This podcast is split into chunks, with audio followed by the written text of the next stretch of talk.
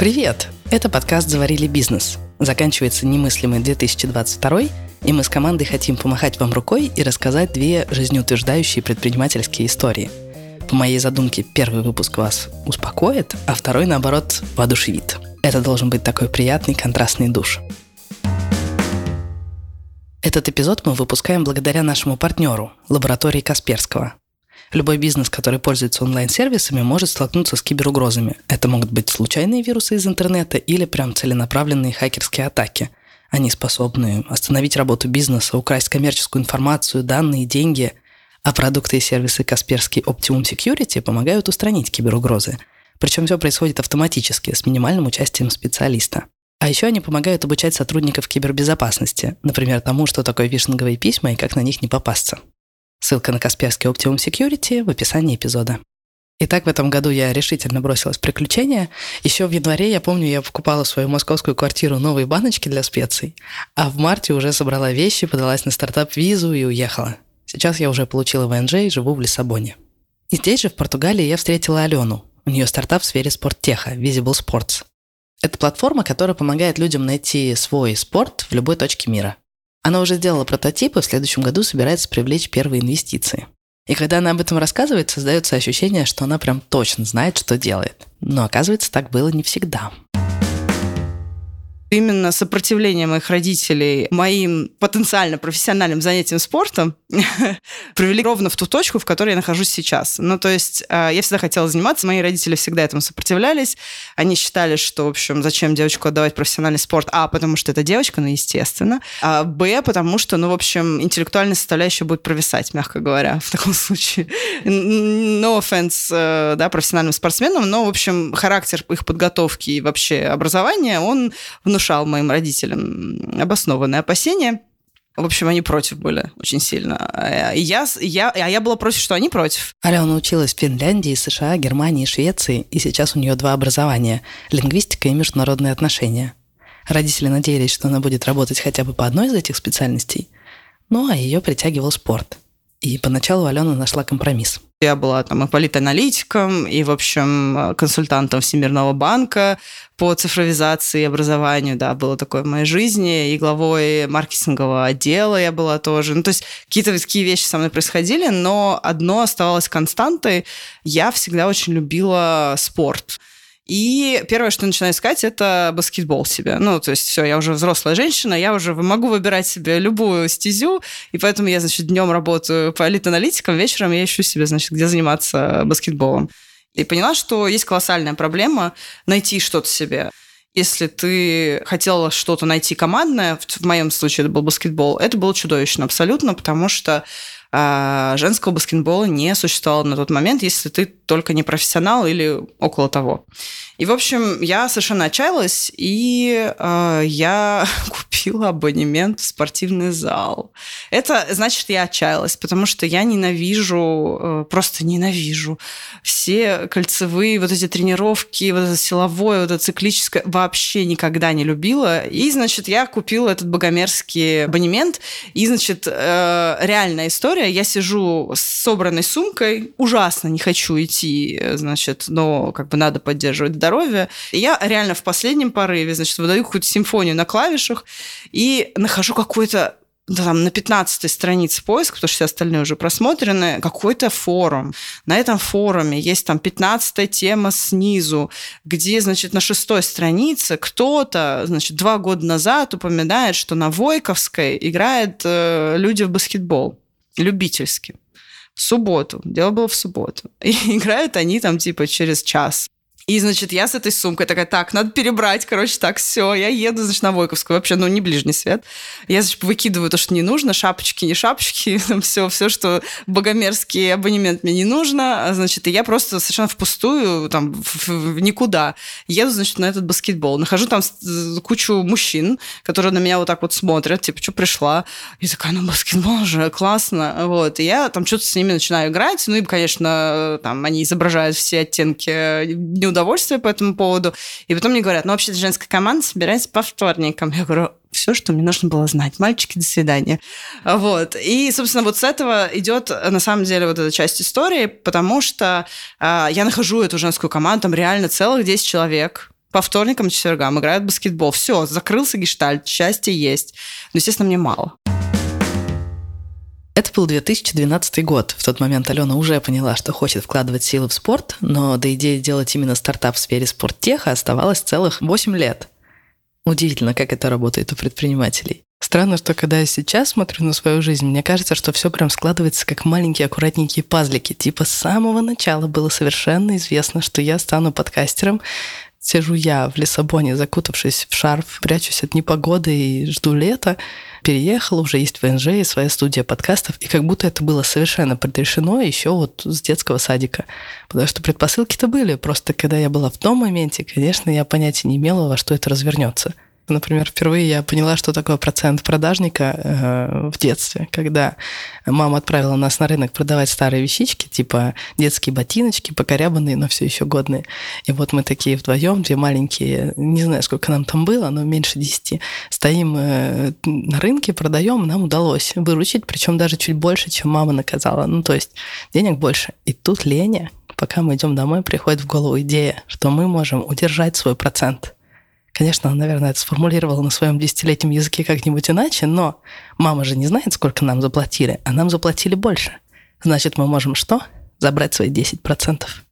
Это был первый раз, когда я имела дело с э, процентами продажника.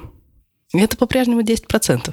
Первое собственное медиа я запустила 15 лет назад, но это был такой самоздатный ЗИН. Это еще когда был ЖЖ, была Аська, были авторки, которые хотели писать свои статьи, но это нельзя было публиковать в мейнстримных медиа. Поэтому мы собирались, мы создали свою маленькую редакцию, мы купили резограф, это такой как принтер, только большой, делали статьи, читали их, обсуждали, как-то правили. В результате я сама научилась верстать эти статьи. Думала ли я тогда, что потом медиа станет моим бизнесом, и я со стартапом поеду в Лиссабон? Нет, это просто было хобби. Мы, так же как Алена, днем работали на обычных работах. Я тогда работала в РБК, а ночью под покровом темноты собирались вместе, чтобы делать свой самоздатовский ЗИН. Ну и когда полтора года назад я слушала подкаст «Заварили бизнес», еще четвертый сезон, там было много героев, которые или использовали визу талантов, как Кацы в Америке, или как Эдуард Гебель просто сорвались из России, резко попали в Америку ни с того ни с сего и начали выкручиваться, пытаться делать там свой бизнес. И каждый раз, когда я слушала такие истории, я думала, так можно было? Ну, то есть про визу талантов я слышала тогда впервые. Про то, что можно вот так вот, даже без знания языка, просто предприимчивый человек с одним чемоданом приехать в другую страну и там устроить свой бизнес, это было прям вау. И вот тогда, наверное, в моей голове вот это вот зерно поселилось, идея, что это возможно. Понятно, что я не была готова тут же собрать чемоданы и куда-то рвануть. Нет, потребовалось полтора года, чтобы я это реализовала. Но зернышко попало в мою голову и там потихонечку прорастало. Каждый раз, когда я немножко как будто застреваю, прокрастинирую, я думаю о том, что это мне сейчас кажется, что ничего особенного со мной не происходит, но, возможно, происходит что-то судьбоносное. Не знаю, может быть, я слушаю какой-то эпизод подкаста, который потом, спустя годы, прорастет во мне какой-то идеей. Или вижу какого-то человека, какой-то бизнес. Что-то все равно происходит, даже если я не осознаю, насколько это важно. Вот так же случилось и с Аленой.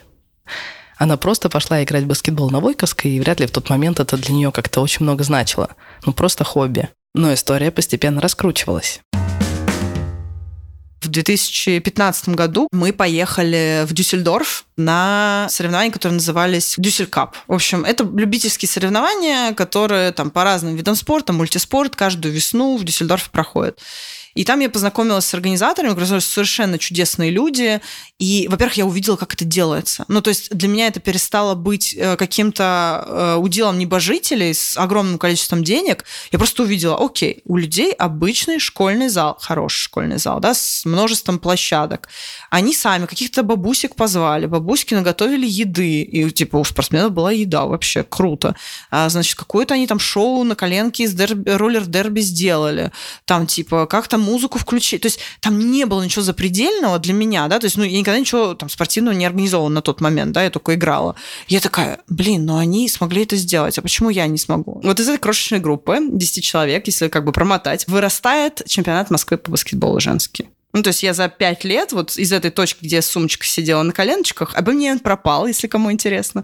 Я, я не вернула за него деньги. Это были там, условно, такие 20 тысяч потраченные, потраченные на поиски. А вот. Но Вырос чемпионат Москвы женский по баскетболу, который до сих пор существует. В общем, Алена подсмотрела в Германии, как делают спортивные любительские движухи, и стала делать такое же в Москве. А попутно она нащупала на спортивном рынке важную боль, Хотя, похоже, сначала она даже не придала этому большого значения. Что вы понимали, я изучила все типы игр, э, ну, любительских, да, мы про любительские. Понятно, что есть Олимпийские игры, но есть реально игры для людей, которые не различают цвета, игры для малых народов Сибири, Севера, там еще кого-то. Ну, то есть, короче, по географическому признаку есть, по э, степени физических возможностей, есть причем с нюансами, да. Для женщин ничего.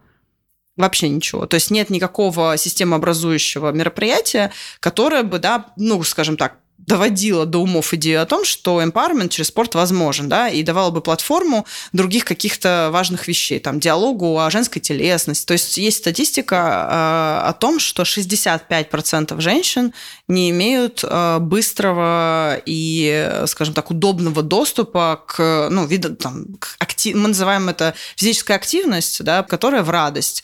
Она может быть любой, да, то есть для кого-то это может быть скандинавская ходьба. Для меня это, как я уже говорила, это все, что касается игры, да, ну, то есть все, что касается э, командных видов спорта. Мы опрашивали женщин, которые занимаются в э, фитнес-клубах э, каким-то видом спорта. И, в принципе, к нам приходили в баскетбол женщины, которые до этого в фитнес-клубах в плюшевых костюмах там, значит, в, по дорожке бегали. И мы спрашиваем, ну, а что, собственно, как бы, почему вы это делаете? Они говорят, ну, вот по той же причине, по которой я купила абонемент Э, в спортзал, хотя я не люблю это делать, потому что, ну, хочется поддерживать какой-то там адекватной физической форме, чтобы что-то тело делало, да. Но штука тут в том, что есть тип активности, который именно тебе приносит радость. Как в обычной жизни мы ищем ну, профессию, которая нас профессионально наполняет, да, то же самое касается э, вашего тела. То же самое касается занятий спортом, ну, спортом, физической активностью, да. Если вы делаете то, что вам не нравится, у вас, во-первых, начинаются травмы, вы не понимаете, зачем вы это делаете, вы заставляете себя, э, скручивая себя в дугу и так далее. Вот история в том, что не надо этого делать, не надо. Но для того, чтобы вы могли это не делать, вам нужно найти то, что вам нравится. Ко мне в личку стали приходить люди, которые э, начали писать, слушай, ты, да, да ты же типа э, находитель спорта всей Москвы, что-то такое, вот что в таком ключе? Я такая, ну в смысле я находитель? Ну ты же вот, вот типа вот знаешь все про спорт. И я такая, ну окей, моя мама будет не согласна, потому что как бы она хочет, чтобы я была все-таки или там, не знаю, послом всех стран, ну ладно, допустим. Я говорю, ну окей, а расскажи мне, где вот мне вот настольный теннис найти? Я такая, ну, там. И как это оказалось, что я реально знала, где найти настольный теннис, я реально знала, где найти вплоть до самых странных видов спорта, там, например, корфбол. То есть люди приходили ко мне с запросами о том, где им найти что-то, что им по душе. И я такая, хм, ну, возможно, я как бы одна, а вас много, возможно, можно что-то создать. Но эта идея как бы у меня залегла в холодильник. Представляете, это 2017 год, пять лет назад. У Алены уже тогда зародилась идея создать платформу, где каждый может находить именно тот спорт, который хочет. Но тогда она не называла это платформой или стартапом. Это пока только зерно идеи, и ей еще нужно отлежаться. А пока эта идея отлеживается, Алена чувствует в себе силы исполнить другую мечту, которая уже достаточно отлежалась. Короче, все в моей жизни происходит по какому-то набору неких случайностей, которые имеют значение. И какие-то, э, вот, знаешь, как Inception, да, вот тебе падает какое-то зерно в голову, да, и оно вот прорастает и ожидает своего момента. Я про эту программу узнала за 8 лет до того, как я на нее подала, чтобы ты понимала. Все это время я знала, что эта программа существует. Это не то, что я там вчера прочитала, завтра подала. Вообще не так.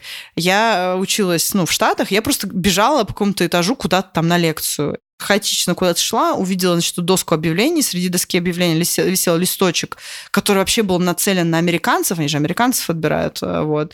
И я прочитала про эту программу, подумала, хм, как прикольно, вот. И я стала вот там, я в двенадцатом году, значит, вернулась в Россию и стала думать, типа, ну, не податься ли мне на эту программу. Почитала еще, нужен проект. И я такая, ну, как бы пока я не могу из пальца высосать э, проект, у меня его нет, да, и немецкой организации у меня тоже нет, которая могла бы меня принять. То есть в 2012 году пазл не сложился до конца. Речь идет о гранте канцлера Германии.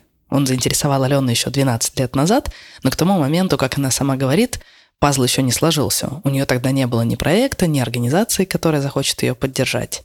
Я поясню. Чтобы получить этот грант, нужно подать не только презентацию своего проекта, но и подтверждение от организации, которая в тебе заинтересована. Дескать, она готова с тобой сотрудничать, тебя обучать. Так вот, в 2017 году у Алены уже был и проект, и ее чемпионат по баскетболу, и организация. Те самые организаторки Дюсселькапа, помните, с которыми она подружилась в Дюссельдорфе? Она предложила им организовать международные женские любительские соревнования, и они согласились. В общем, на этот раз пазл наконец сложился. Поэтому Алена подала документы. Я поняла, что там тоже есть проблема, да, то есть нет единой платформы, где женщины могли соревноваться бы на международном уровне, любительском, ключевой вопрос, на любительском уровне могли бы соревноваться между собой с, с женщинами всех стран. я, в общем, оформила этот проект и подала на грант канцлера Германии. Хотя я была парадоксальным кандидатом, потому что все мои коллеги более-менее были научными людьми. Ну, то есть там у них кандидатские по своим тематикам были написаны. Я абсолютный практик. Ну, то есть э, для меня вот есть теория, есть практика. Я вот, значит, почитала теорию, пошла такая, как, как можно это сделать? И, соответственно, у меня никакой научной степени, у меня супер практический проект. И я была потрясена, что меня вообще отобрали с этим супер практическим проектом. В наш год была какая-то фантастическая конкуренция, что там ой, я не знаю, 6 тысяч заявок, и дошли до финального круга 13, да, и вот они сначала отбирают просто на бумаге, а потом они с тобой встречаются, там достаточно такая волнительная процедура отбора, правда, там тебя, ты, значит, в комнате с ариапагом, и что-то там вещаешь про свой проект, они там типа, м-м". и самое интересное, вот, кстати, да, когда я рассказывала про свой проект, про вот эти там женские летние игры, в Ариапаге всего две женщины было репрезентация, эра-репрезентация из восьми человек.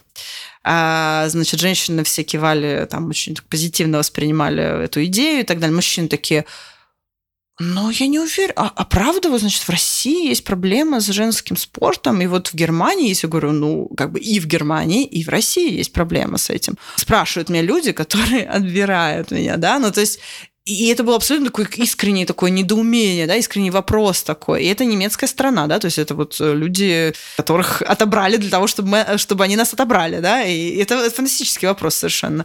Я, значит, похихикала про себя, значит, какую-то там цитату дала, там, не знаю, э, Нельсона Манделы, значит, в ответ или еще что-то, я не помню, какую, уже не спрашивай меня. И э, в результате прошла. Вообще для меня как работает? Чем меньше я нагружаю какую-то возможность своими ожиданиями, тем больше вероятности, что это как-то будет успешно. То есть для меня важно отпустить в этот момент педаль газа. То есть вот я сделала все, что могла. Вот прям реально. Я сделала... ну, то есть если бы я себя накручивала, там, типа, это последний шанс, ничего бы не вышло. Вот отвечаю, ничего бы не вышло. Вот реально. Потому что это была такая была внутренняя дестабилизация, которая бы создавала какой-нибудь внешний фон такой неприятный, да. И я, на самом деле, для себя такая, ну, вот, вот эту большую часть я себя как бы сниму. Ну, то есть я подготовила все. Я сделала все. Я подготовила эту не маленькую заявку, я сделала все документы, я все сделала. Я это отпускаю вот как лодочку по Нилу, вот так вот, чик. Вот, и мне, в принципе, спокойно. То есть я знаю, что важно, как, ну, то есть там важно закинуть как можно шире свои сети, да, и как бы в большое количество каких-то вещей важных для тебя вписываться, да, и какие-то из них дадут результат. Это вот была одна из них. И плюс у меня было, у меня правда было ощущение, что я уеду. Правда было прямо где-то в процессе переезда этим летом э, мы с Леной решили податься на программу для подкастеров от Гугла. У нас и так было полно дел, нам нужно было оформлять свой стартап, подаваться на стартап-визу, переезжать, вещи, коты, короче, куча заморочек. И мы решили, тем не менее, податься и на эту программу тоже. А податься на программу – это не такое простое дело. Нужно сделать презентации, какие-то осмысленные тексты, и нам даже пришлось записать саму презентацию на английском, сделать фактически свой первый маленький подкастик на английском. Да, конечно, из говна и палок, но ну какой есть, окей. Okay. И мы на это прям много потратили времени. Я долго думала о том, как лучше подать идею. И когда мы это отправили, я думала, удастся, не удастся, потому что был еще вопросик, э, учитывая санкции, все ли окей будет с тем, что мы из России. И когда мы не получили ответа, мы даже не поняли, было что-то не так с нашей идеей, с подачей, с тем, как мы все сделали, или с тем, откуда мы, и нашим гражданством. И мы никогда не узнаем ответов. Ну, то есть, к сожалению, это тот опыт, на котором невозможно научиться. Если бы мы получили какой-то фидбэк, мы могли бы его обработать. А тут или да, или нет. В этот момент я поняла, что нет смысла особо переживать, потому что Тебя там каким-то образом оценивают, но ты даже не знаешь, по каким критериям, и никогда не узнаешь. Поэтому это больше не презентация, как перед инвесторами, например, когда ты можешь получить какой-то фидбэк, а это скорее экзамен, когда тебе просто выдает система или красный флажок, или зеленый флажок, и все, такая бинарная система.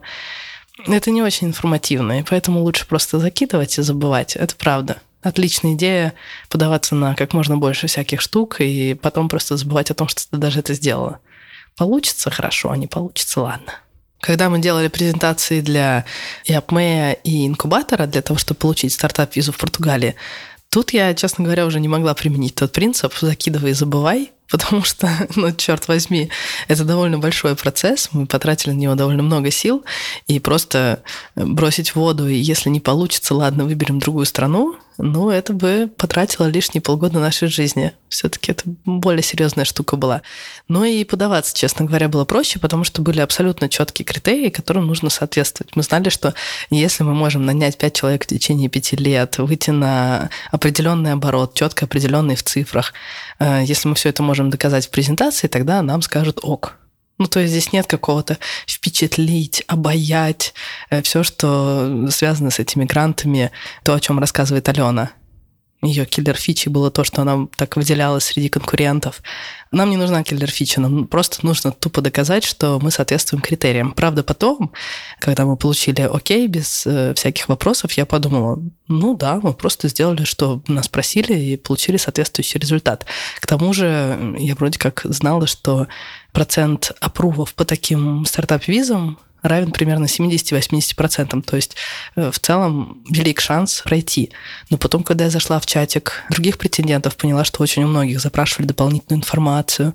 А вот какая у вас модель монетизации? А как вы рассчитываете масштабироваться? То есть оказалось, что вообще-то это была сложная задача, но из-за того, что уже вон сколько опыта бизнесового, ее удалось прям хоп и пройти с первого раза. Также получилось и у Алены. Ее приняли в программу канцлера Германии, и начались прекрасные деньки. Ну, все интересненько сложилось. ну, программа классная, вообще суперическая, да. То есть сначала тебя там учат немецкому, это вообще лучшая часть, когда тебя учат немецкому, ты с прекрасными, умными людьми учишь немецкий, как просто третьеклассник, э, да, который там пык-мык, да, чувствуешь себя ужасно, ужасно тупым. Почему, в чем красота этой идеи?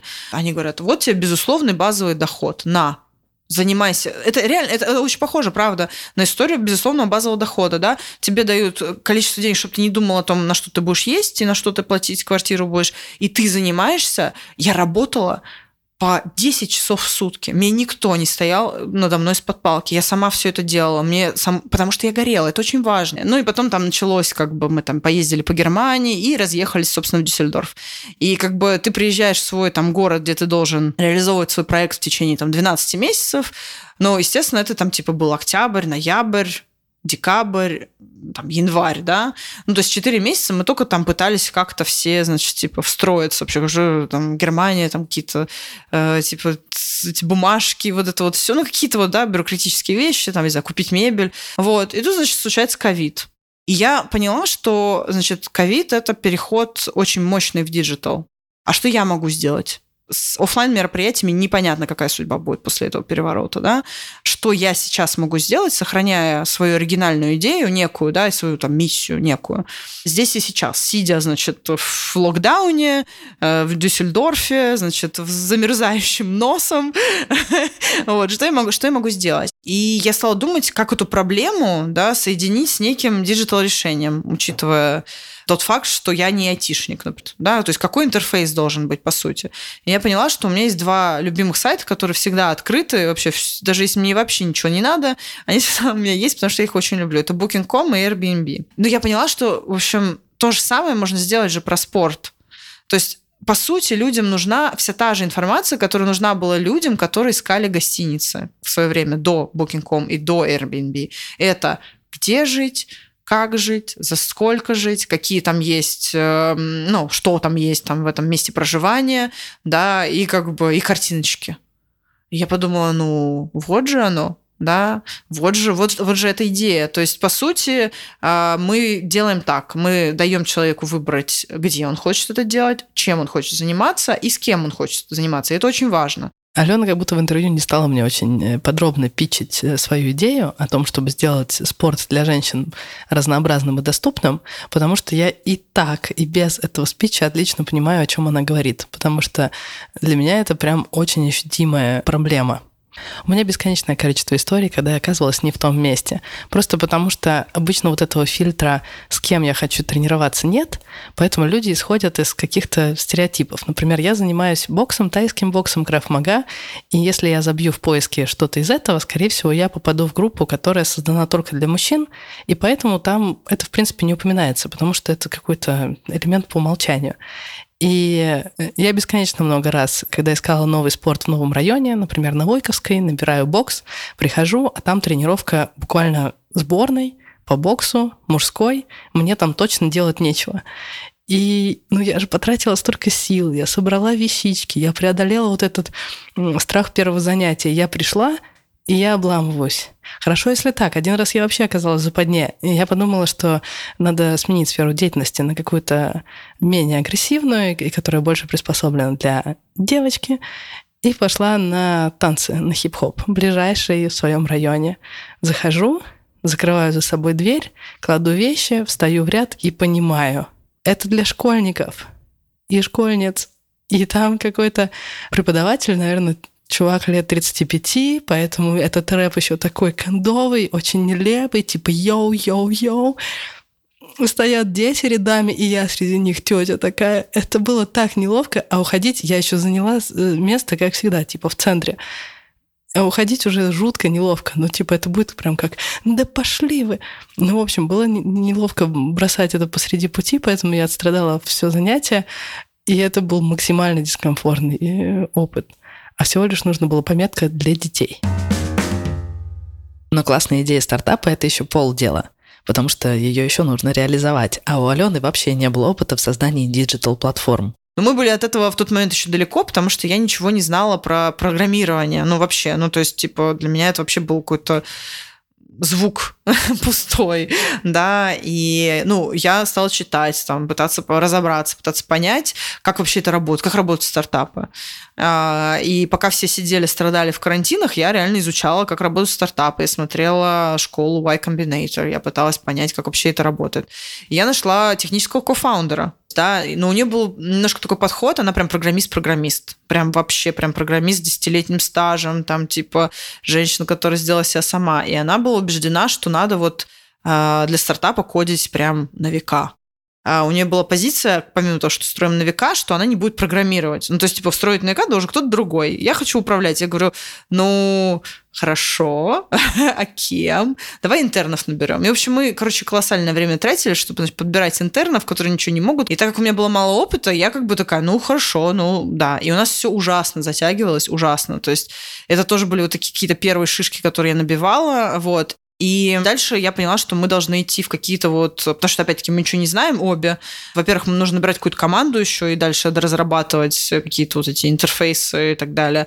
И надо вообще погружаться в стартапную тему. Поэтому мы пошли сначала в один акселератор, э, который короткий, там была программа двухмесячная, именно спорттеховская.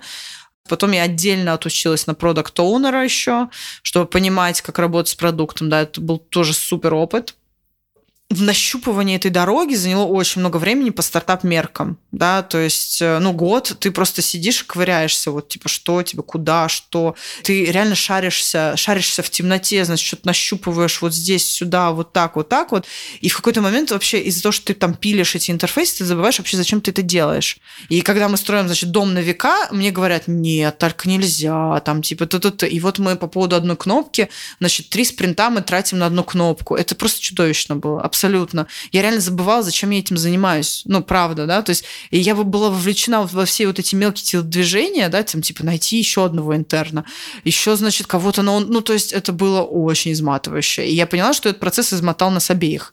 И, ну, в какой-то момент вот, да, вот это вот несовпадение, оно привело к разрыву, да, ну, то есть э, мы до сих пор общаемся, все нормально, но мы просто не делаем бизнес вместе, да.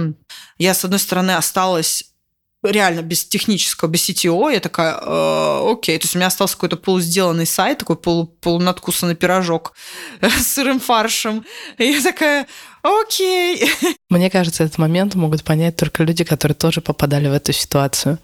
Когда ты целый год вроде активно что-то делаешь, но как будто бы не можешь ухватить саму суть, чем конкретно тебе, как предпринимательнице, нужно сейчас заниматься, и в результате тебя спрашивают, а ты на каком этапе, ты когда продвинешься, а ты не понимаешь, что им отвечать, и тебе неловко за себя, и ты хотела бы делать все быстрее, ты просто не понимаешь, на какую точку надавить и что делать, чтобы все происходило быстрее. У меня это ощущалось как какое-то год оцепенения. У меня такое было, когда я только-только запустила именно свой собственный бизнес э, с кофейнями. И вот у меня есть кофейня. Каждый день рано утром я прихожу туда, заворачиваюсь в пледик, было холодно, сажусь перед ноутбуком и вроде бы делаю какие-то дела. Товарный учет, пытаюсь наладить поставки, э, иногда что-то подскакиваю, где-то помыть, убрать, потому что, ну, понятно, у меня всего только один сотрудник, он стоит за кофемашиной, варит кофе, все остальное как бы на мне. И вот день прошел, а я не могу ответить на вопрос, что я сделала. При этом я знаю, что у меня есть глобально очень большая проблема. У меня недостаточно трафика, у меня не хватает людей в кофейне. И вроде я даже стараюсь что-то с этим делать, какие-то листовочки разрабатывать. Но это происходит дико медленно. И я бесконечно корю себя, что я как-то очень медленно в этом направлении двигаюсь. Но по сути я даже не могу толком уцепить, а что я как предпринимательница должна делать. Листовками должен заниматься дизайнер. Мыть столы должен или бариста, или клинер. А я-то как предпринимательница что должна сделать? И мне сложно описать это состояние, но у меня тоже на это ушел где-то год, когда я просто пытался освоиться с, с этой ролью предпринимательницы. И я думаю, что я потрачу еще год, когда буду пытаться примириться с ролью именно стартаперки, потому что это немного другое. Это не то же самое, что делать бизнес в кофейне. Ну и в рассказе Алены я узнаю те самые факапы, которые были у меня. То, как Алена описывает свою э, первую партнерку, очень напоминает мне меня. Потому что когда я стала профессиональной редакторкой, я очень гордилась своей принципиальностью, высоким уровнем качества, перфекционизмом и всякими такими штуками. Но когда я стала делать бизнес, я поняла, что есть все-таки разница между MVP и плохо сделанной работой. Эту разницу, которую важно нащупать, потому что вряд ли получится сделать классный бизнес и проект, которому будут доверять многие люди, если ты просто делаешь некачественно на отвали. Но в то же время нужна легкость, дерзость и умение отсекать все лишнее, чтобы запускать маленькие тесты, проверять гипотезы, и только если гипотеза сработала, потом уже делать то же самое основательно. Например, я очень горжусь тем, как мы запускали первую кофейню, потому что сначала мы вообще просто поставили стол на улице рядом с помещением, которое собирались арендовать, поставили на этот стол кофемашину и начали торговать, проверять трафик. Ну это же круто. То есть мы не работали над э, логотипом и шрифтами, сами, потому что не было никакого логотипа. Мы просто пытались проверить гипотезу, будут ли здесь, в принципе, пить кофе. И постепенно с ростом как предпринимательницы этот подход впитывается, и ты уже не можешь считать действительно подходящими тебе людей, которые так, давайте сначала построим дом каменный с фундаментом. Нет, для стартапа, к сожалению, это не работает. И ну, мне пришлось тоже набить много шишек, чтобы к этому прийти. А эта история за счет того, чтобы сэкономить, наняв большое количество стажеров, которые будут, может быть, за меньшую плату, а может за те же деньги, но с большим энтузиазмом, делать всю ту же самую работу, которую бы делали наемные сотрудники очень плохая идея, особенно для начинающего бизнеса, потому что мало того, что тебе в результате все нужно делать самой, так еще тебе нужно обучать, проверять работу других людей и делать это деликатно, чтобы растить их как специалистов. И в результате твой основной стартап — это не твой стартап, а помощь этим людям в их профессиональном росте. Классная идея для них, очень плохая идея для твоего стартапа, Саша Волкова. Но через это надо было пройти, окей? И мне было дико приятно услышать, что у Алены такой же опыт. Это как будто бы разрешает мне. Типа, Саня, с тобой все в порядке. Да, год прокрастинации, но у многих так было. Ну и после такого сумбурного года попыток, ошибок, снова попыток, все у нее сложилось, и она двинулась дальше. Я, значит, сижу просто браузингом, занимаюсь там в Фейсбуке, нахожу, ну, я подписан на группу э, Y Combinator in Russian, да, и просто кто-то там рандомно в 7 утра понедельник задает вопрос, слушайте, вот там типа хочу доску объявлений сделать, что есть какие-то вот типа готовые решения? Я такая, м-м-м.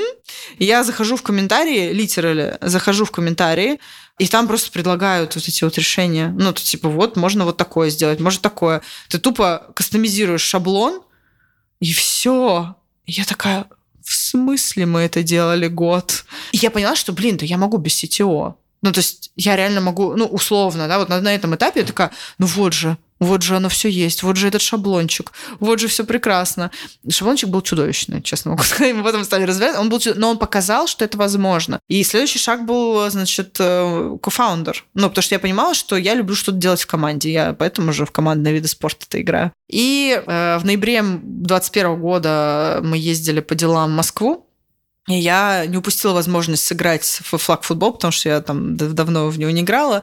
И я встретила, ну, как бы, девушку, с которой я в команде в одной играла одно время.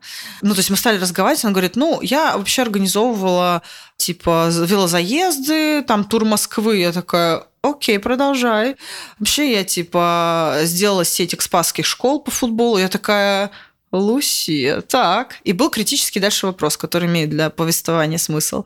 Я говорю, хорошо, а думала ли ты когда-то о переезде? Потому что я говорю, я понимала, что я не возвращаюсь в Россию, и как раз вот сбор документов был финальной историей в каком-то смысле. Она такая, ну вообще да. Я говорю, а куда? И она говорит, Португалия. Я говорю, хорошо. Этот вопрос решил в нашем собеседовании все, все вопросы. Вот. Почему меня тогда поразил так ее ответ? Потому что я собиралась сюда с э, февраля 2020 года, когда еще даже не знала, что у меня будет стартап. Ну, то есть я начала разведывать это достаточно заранее, да, и я как бы собирала всю информацию по крупицам про эту, про эту стартап-визу, про все возможности, как туда можно уехать. Потому что, ну, как бы из э, всех стран там в Европе Европе, которые вот мне там нравились лично, это была Испания или Португалия. Вот так вот идеально в результате все сложилось у Алены. Она нашла подходящую партнерку, которая хочет уехать в ту же самую страну и тоже очень горит женским спортом и готова заняться этим стартапом. В итоге они подали заявки, как и мы с Леной, в инкубаторы, в AppMay, и оказались здесь, под солнцем Португалии. Но это же насколько длинным был этот путь, сколько было лет топтания на месте, какой-то прокрастинации, и сколько зерен должно было медленно прорасти, чтобы в результате вот так вот все сложилось. Не знаю, как для вас, а для меня это как будто бы такая умиротворяющая история. Для меня она о том, что даже если движуха не происходит прямо сейчас, что-то наверняка прорастает, как-то там причудливо складывается, и в результате все окажется на своих местах. У меня работает долго так все, и я это принимаю. Ну, то есть я реально принимаю, что мои вот эти зернышки, пазлики и прочие вот эти вот штучки, это складывается. То есть я не могу это торопить никак. То есть как в квесте, в котором ты идешь, да, там, и типа, хоба, закрытая дверь. Ну, значит, где-то там не пошарился, там где-то, не знаю, в какой-то урне, да, там не нашел там перышко бобра, я не знаю, еще что-то там, не, не, не, ну, ну, понятно, да, то есть и это мне напоминает такой квест всегда. И вот я в этом квесте вот в критической точке набрала критическое количество важной для себя инфы. Что я делаю, с кем я делаю и куда я делаю. И оно вот так вот срослось. Это был первый новогодний выпуск «Заварили бизнес». Второй, воодушевляющий, выйдет совсем скоро. Обязательно пишите нам отзывы, как вам этот эпизод, а мы с командой обязательно их все прочитаем. Если вам нравится то, что мы делаем, подписывайтесь на нас на всех платформах, где вы слушаете подкаст. И напоминаю, этот выпуск мы делали с лабораторией Касперского. Сервисы Касперский Optimum Security помогают бизнесу справиться с любыми киберугрозами. Ссылка на все подробности в описании эпизода. Этот эпизод сделали редактор Эдуард Царионов, продюсер Альберт Ольховиков, звукорежиссер Михаил Васильев. Пока-пока!